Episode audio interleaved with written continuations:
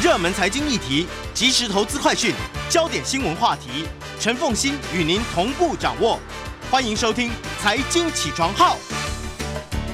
Hello，欢迎大家来到九八新闻台财经起床号节目现场，我是陈凤欣。今天的新闻焦点专题啊，我觉得今天这个话题呢，这个现在全世界也为了这件事情正在苦恼不已啊。那么，那就是石油输出国组织内部居然闹内讧了。那对于到底呢未来的减产啊，或者是嗯现有的减产，然后要逐步逐步的增产，到底那个规划会不会破局？而这个破局又可能产生什么样子的影响？我们今天特别邀请的是中东政治经济专家，那他也他是英国杜伦大学中东政治经济学的博士。事实上，他在他在念这个博士的时候呢，他的很多同学。其实都是中东地区的现在的这个负责的官员跟重量级的这一些王公贵族哦，所以他的消息呢永远都是第一手的。好，在我们线上的呢是刘长正刘教授，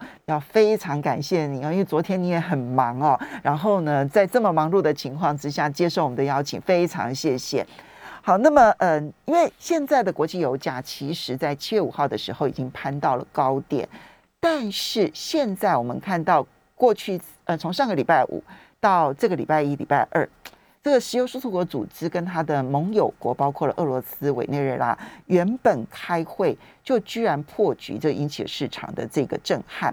呃，我们先来了解一下现在原油的供需状况的预估到底是一个什么样子的情况？为什么这场会议这么重要？好，呃，我们知道，呃，现在全世界其实每一天。呃，需要差不多九千六百五十万桶石油。嗯，那我们呃去年的话只只需要九千一百万桶石油。嗯、那可是供给的话，到去年的时候是九千三百九十万桶石油，去年还有多呃每一天多两百万桶石油左右。嗯、呃，那在在我们所说的 OPEC 三个会员国的话，去年他们共产出是呃。呃，三千零九十万桶，我们是说呃，每一天啊呃，全世界产的油差不多有这样的那个呃石油量。那我们为什么会看到说石油量的增加？其实最主要是因为呃，从二零一九年的年底到二零二零年，我们看到的那个新冠肺炎，嗯，那造成全世界经济的停滞，还有就是大家都没有旅行，都在家里。所以造成石油当时候的需求，从二零一九年的那个一亿多桶啊、呃、一天的需求降降到九千一百万桶左右。嗯，那所以在这里面我们看到是去年曾经 OPEC 他们其实有减产，嗯，那有减产为了要维持呃油价的平稳。那刚开始的时候，因为俄罗斯它不愿意减产太多，而且它到目前为止，俄罗斯还是还是偷偷的增产的一个状况之下，所以就造成呃油价其实有一些些波动。那我们在去年看到沙特阿拉伯，因为为了要修理这些不遵守呃大家减产的一个过呃那个协议时候，呃沙特故意增产。嗯那沙特故意增产的时候，造成去年我们看到的油价在三月。二零二零年三月九号的时候，达到油价最低，呃，一桶西德州原油，呃，达到二十八块多美金一桶。对，真是历史低价。对，那我们今天的话已经达到七十二点一一元了。嗯，所以我们就看到说，油价其实从去年到现在已经翻了好几倍。嗯，呃，是这样的。那以因为现在欧洲的新冠呃新冠疫情的。呃，缓解，那呃，经济活动慢慢回来了。那航空，美国的航空业其实已经回到呃二零二零年初期的一个状况的时候，所以呃，全世界需要原油呃的那个需求是增加的。那需求增加的时候就，就造成说，那之前我们在二零二零年的时候，他们呃。各国就是产油国有有协议说需要减产，那他们现在就是说，因为呃每一个国家如果随便增产的话，会造成到时候油价整个下跌。嗯。所以在七月一号的时候，他们就呃，OPEC 就十三个会员国，再加上啊、呃其他的以俄罗斯为主的十一个，嗯。呃，那个我们说 OPEC Plus 嗯。啊、加起来总共二十三个国家，他们啊、就决定要开会，要讨论说是不是要增产，因为以目前为止到年底的话，我们看到油必须要增产，每一天要增产五百万桶才够大家用。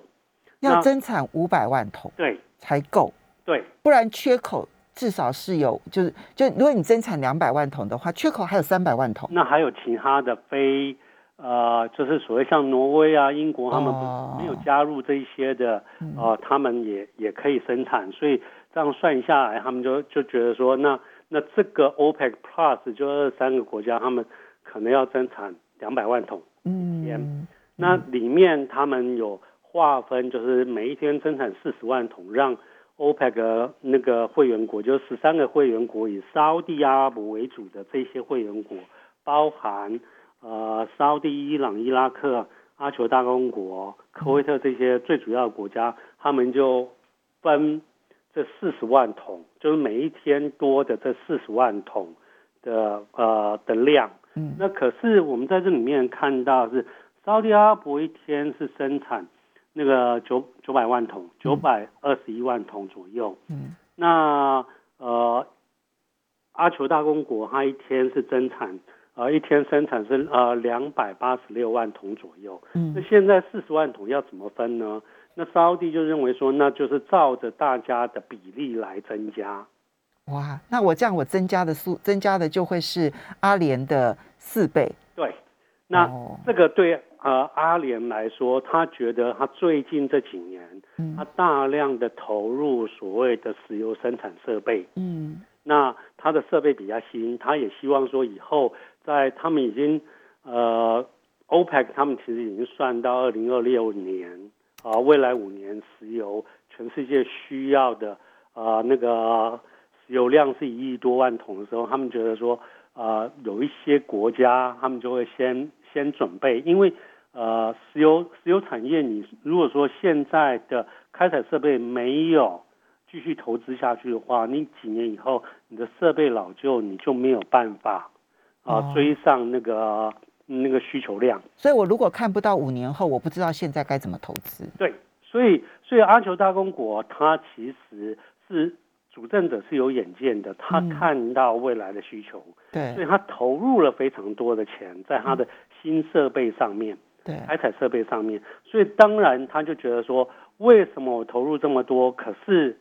我竟然要按照比例跟你一个是一天九百多万桶的，我才两百多万桶的，你本来烧地就产的比大家全部 OPEC 呃十三个会员国里面，你已经是独占鳌头最多了。对那你这样如果四十万桶再增产四十万桶，你又等于是多我好几倍的话，那阿酋大公国就觉得不是很甘愿，所以是很有序的增产是这个会议的主轴，对。而这个有序的增产到年底一天增加两百万桶，对。从全球的供需角度来讲的话，算是适当的，因为它本来其实全球就占三分之一的市场嘛，对对。所以那我我需要五百万桶，那我增加了两百万桶，剩下来的三百万桶你就让这个包括了这个丹麦啦，哈呃不呃是包英国啊呃挪威啦，然后美国啊，就你们自己去增产就好了。所以这算是一个合理有序的一个增产。对。现在是七月一号开会的时候，大家都认为说这个应该是没什么问题，对就没有想到，呃，阿酋大公国的代表他竟然在会议上面就就忽然就提出说，他觉得这个协议不公平，对阿酋大公国不公平，所以他决定不参加这个协议，他决定自己要增产。诶这这件事情啊，就是以阿伯联合大公国而言呢、其实是有道理的，对不对？对因为他如果在这一次不坚持争取到一个对自己有利的一个分配模式的话，那未来可能我这五年我都会被你牵制住、对诶是这样的。所以他会坚持到底的原因在这里。对，那当然大家没有想到阿酋大公国会如此的坚啊坚决的要求，因为嗯我们看到以前阿酋大公国跟沙地阿拉伯他们的外交、经济或者那个能源政策，从一九七零年代几乎沙地说什么，阿酋大公国就就就遵照着做。所以其实一开始的时候，大家没有想到，嗯，沙呃沙地阿拉伯这一次的提议，竟然阿酋大公国是提反对意见的，对，而且是当众甩脸沙地阿拉伯，会。嗯，对，刚刚这个刘教授提的这一点，就是让大家最意外的，因为阿伯联合大公国并不算是一个大的国家，对，他过去其实跟沙特阿拉伯的关系极为密切，他们应该都是逊尼派吧，对不对？好，所以怎么会在那他们没有私下沟通，然后就直接搬到台面上，然后会内破裂，甚至跑到了会外？我们稍微休息一下。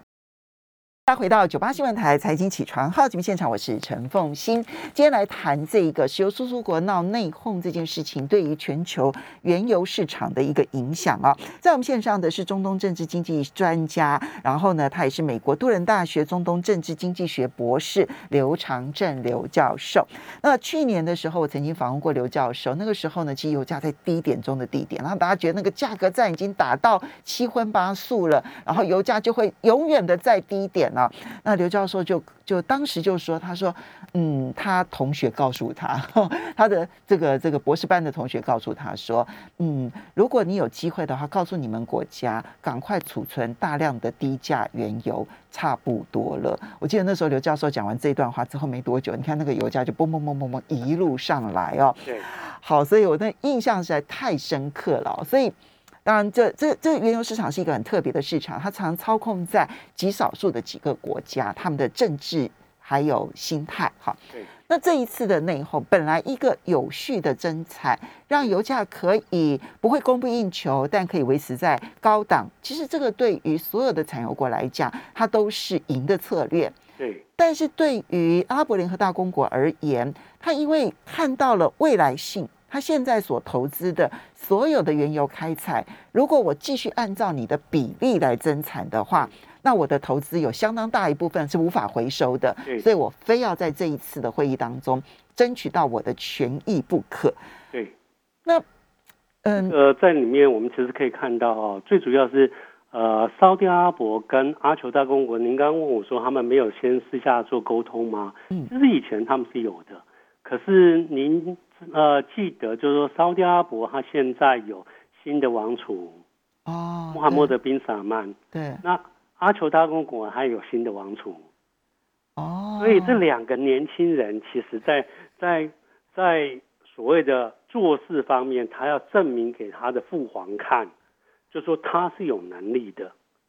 所以绝不让步。啊，所以绝不让步。对他们变成两个年轻人，三十几岁，他们都不愿意，呃，在在这个会议里面让步。而且我们以前看到，呃，沙特阿拉伯跟阿阿阿酋大公国以前的关系非常非常好。对。可是从二零一五年，呃，沙特的那个王储啊，穆罕默德宾萨曼上来以后，他不是后来去打了也门吗？对。结果打了也门的时候，造成阿酋大公国因为是海湾合作理事会的会员，六个国家他们都必须要追寻沙特阿拉伯，要去派兵去打也门，哦，增加各国军费支出。而且最主要是阿酋大公国人民以前是真的没有去参加过任何打仗的，结果这一次去也门打仗的时候，其实他们就开始死人了。OK，这个对他们来说，对。阿酋大公国人民来说，其实是非常大的震撼。你想想看，阿酋大公国一个国家才九九百多万的人口，里面八百万是外籍移工，真正人口才一百万，而且人呃年均所得非常高。嗯，那年均所得非常高的时候，可是因为军人还是要自己的国民去当。嗯，那你你啊，为了要配合沙特阿拉伯去入侵也门。这件事情，阿酋大公国必须要派兵去，就派兵在也门的战场死了非常多人回来，其实对阿酋大公国的统治者是一个很大的压力。真的？对，所以在二零一九年的时候，阿酋大公国就决定说，他们不跟沙特一起玩了，所以他们就单单方面就告诉沙特说我要撤军。嗯，那这个当然对沙特阿拉伯觉得说你竟然不听我，对穆罕默德宾萨曼，呃，沙特王储他认为说你。阿酋大公国，你竟然不听我，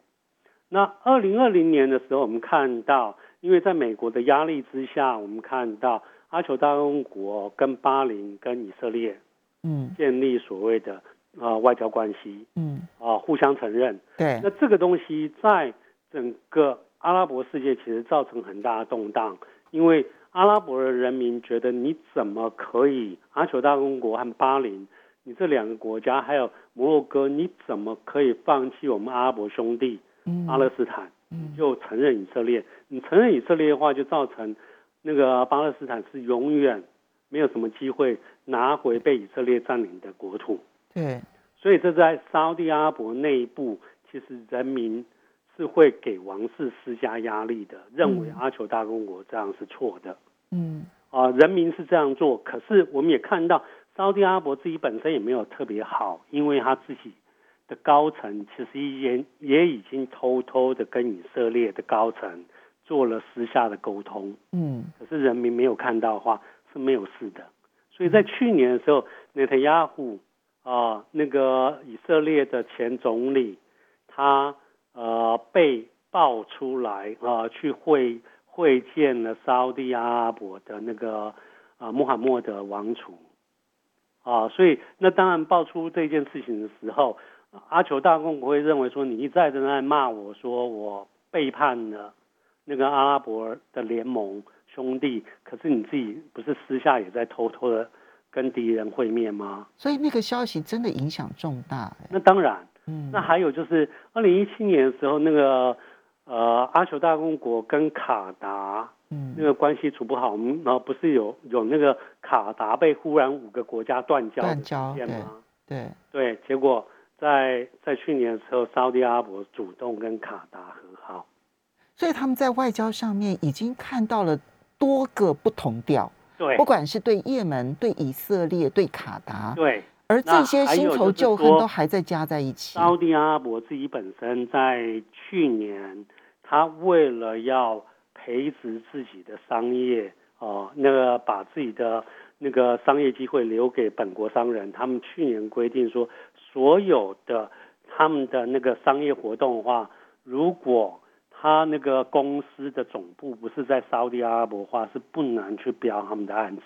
完了，可是杜拜对啊，是都是靠商业，是靠转口贸易去赚钱的，这个东西就变成沙地的一个法令下来的话，那个截断了杜拜的生生存权。嗯，杜拜是阿拉伯联合大公国对七个大公国当中的其中一个，对不对那？当然我们在这里面有分别是阿布达比，它是那个最大邦，而且啊、石油是产在阿布达比。对那杜拜其实它不产油，对它的油和天然气只占杜拜的总收入百分之二而已，嗯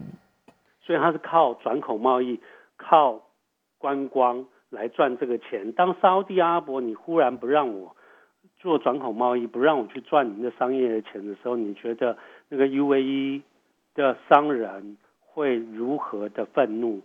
因为杜拜呢，从头到尾发展策略就是要成为中东地区的商业、金融、观光中心。对那你现在的这个做法，等于是要连根的把杜拜的商业金融中心整个给拔空啊。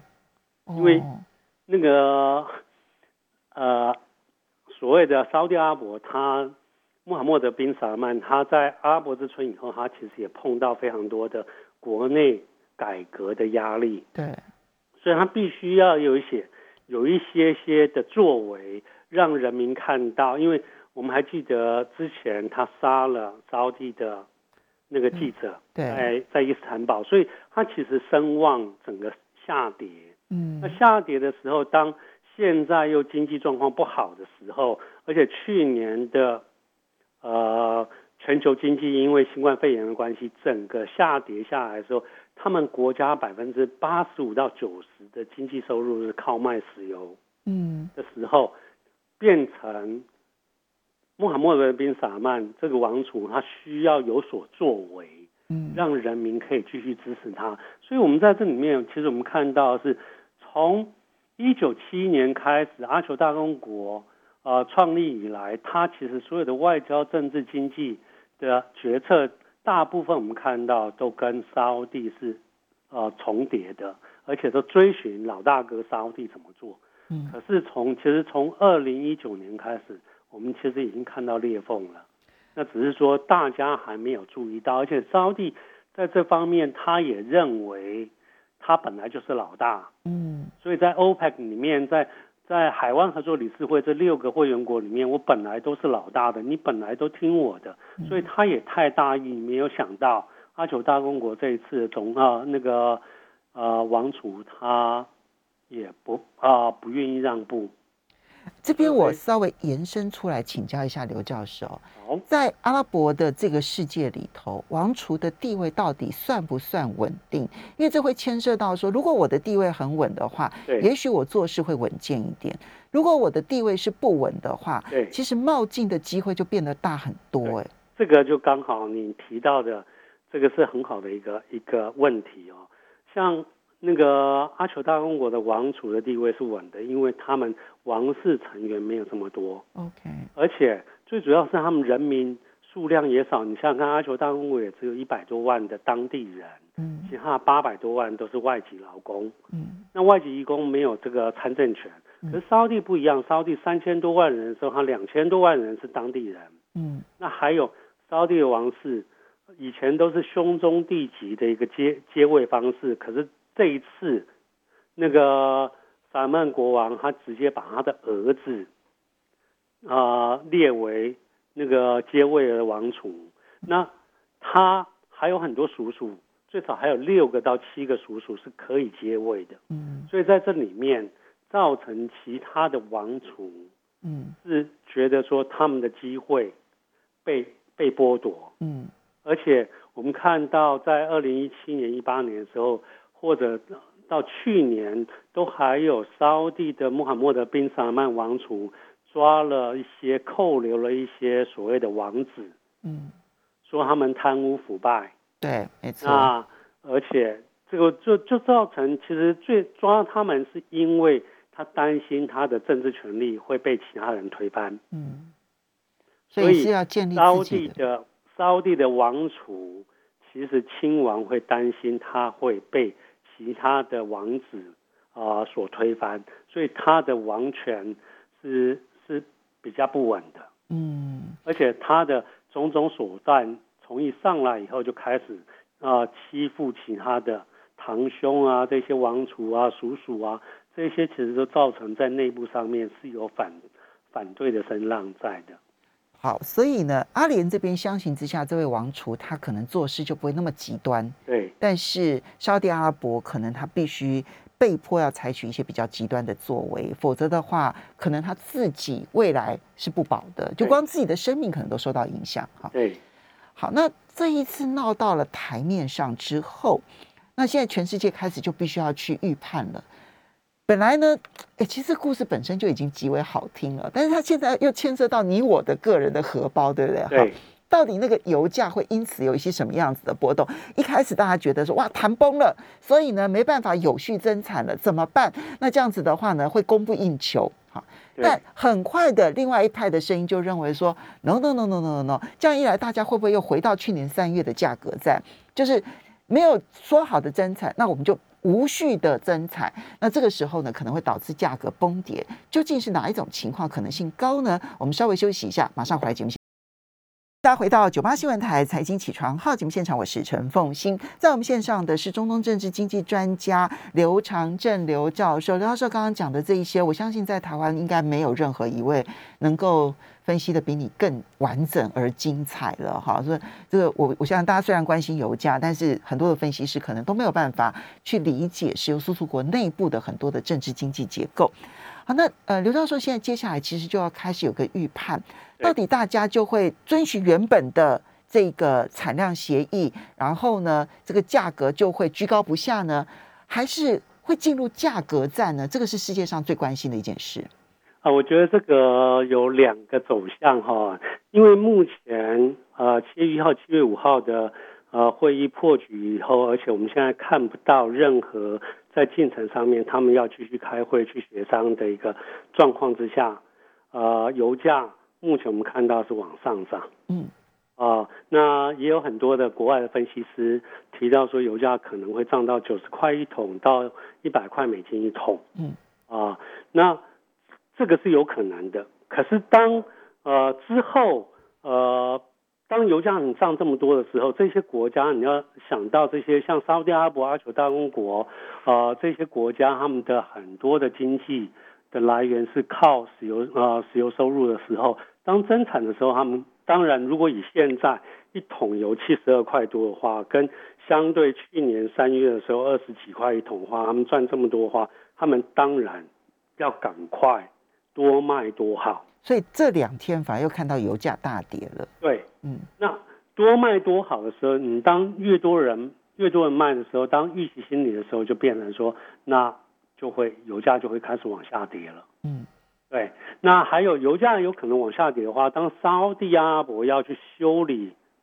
啊、有些国家的话，因为沙地阿拉伯跟美国跟其他国家不太一样，现在全世界其实产油最多的是啊、是美国。对，啊、美国一天是产呃产那个一千六百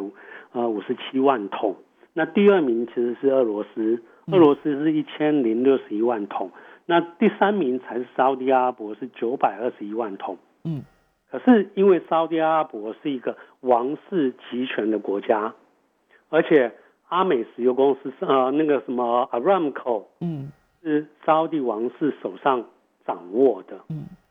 那所以他很容易操控阿美石油公司要不要增产或减产，而且以我们刚刚说他一天可以有九百多万桶的石油的啊、产量，可是我们当时候呃看到去年的时候，他可以因为为了修理啊、俄罗斯的时候，他一天增产到一千两百万桶，所以它还有三百万桶的增产量。对它它有这样的增产量的能力。那我们现在如果看到全世界一天是缺五百万桶的话，它其实很快可以把这个所谓的缺口慢慢慢慢补平。嗯那呃，俄罗斯其实就算呃在石油呃协议里面，他们呃虽然说被被赋予可以呃产的多少，可是俄罗斯因为因为每次都会偷偷的多产油因为你多产的不用报在账面上面，你还是照样卖一样的高价，所以你就多赚一些钱。嗯。其实这对对俄罗斯来说，对对 OPEC 的任何会员国，他们每次开会说，我如果就算可以产一百万桶的话，我可能会产到一百一十万桶，对，多出了十万桶就是我放在我口袋的小金库。嗯。啊。所以每一个国家其实，呃，我们从有历史以来有这些协议以来，我们看到其实常常这些国家都会偷偷增产。那大家都睁一只眼闭一只眼，因为你你也增产，我也增产，所以以前虽然说有这种协议的时候，在二零一九年的时候，其实他们是每一天，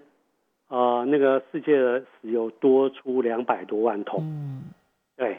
那现在当然油就不够了，因为经济的欧洲、呃美国的经济开始慢慢复苏的时候，他们呃石油的需需求量已经等于是超过呃供需，所以造成呃从去年的二十几块的油价涨到现在七十几块，嗯。对，所以在这里面我们会看到，其实您刚刚问我说是油价会上上涨或下跌，其实它有两个走向，就是看谁会出手。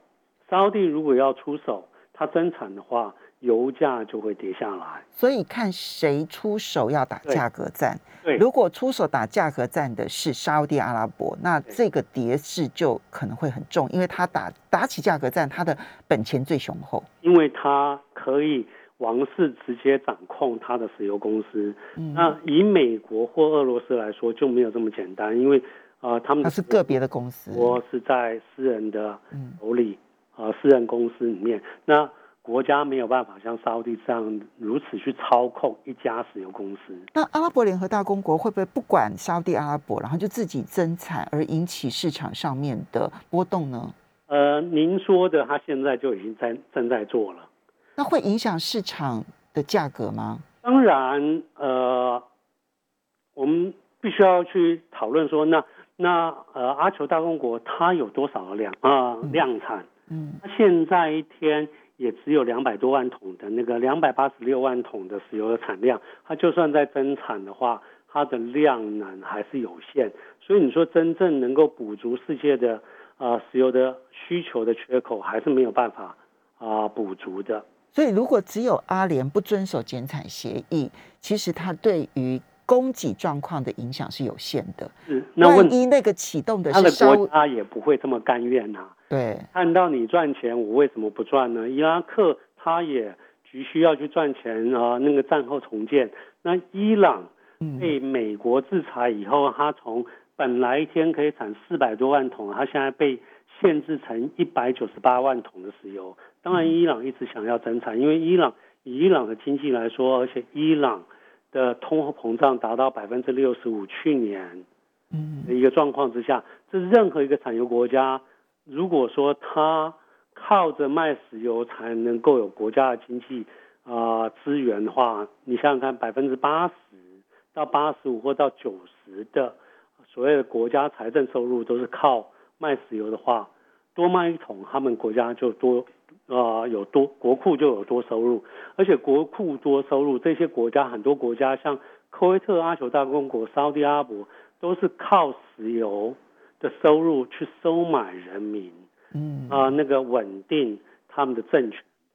所以这些石油的收入对这一些所谓的王储来说是非常重要的。所以刘教授，我就能够理解为什么我看到有一些分析师说，第一个他们先观察当然是沙特阿拉伯，因为它能量最大，哈。对，所以他们认为沙特阿拉伯现在它供给亚洲的这个报价，官方报价还增加了哈，还增加了零呃每一桶零点八美元到一块美元哈，所以在这种趋势之下，觉得沙特阿拉伯到目前为止并没有打算要打价格战，好，所以呢，他们觉得油价不会因此而快速的下跌。对，那所以这个是第一个观察沙特阿拉伯，但是呢，除了观察沙特阿拉伯之外，现在阿联已经开始走自己的路了，对。啊，那会不会有骨牌效应？万一这个骨牌效应影响到了伊拉克、伊朗、科威特其他的这一些大的公油国的话，加总起来，它就会有震撼力。哦。现在如果只有阿联的话，还好，呃，对，因为我们如果说看到一九八零年代、九零年代的时候，沙地呃，当时候的石油石油国输出组织里面，每一个国家其实有点像现在，就是大家为了自己的呃利益着想的时候，他们其实后来几乎都不遵守所谓的协议。对，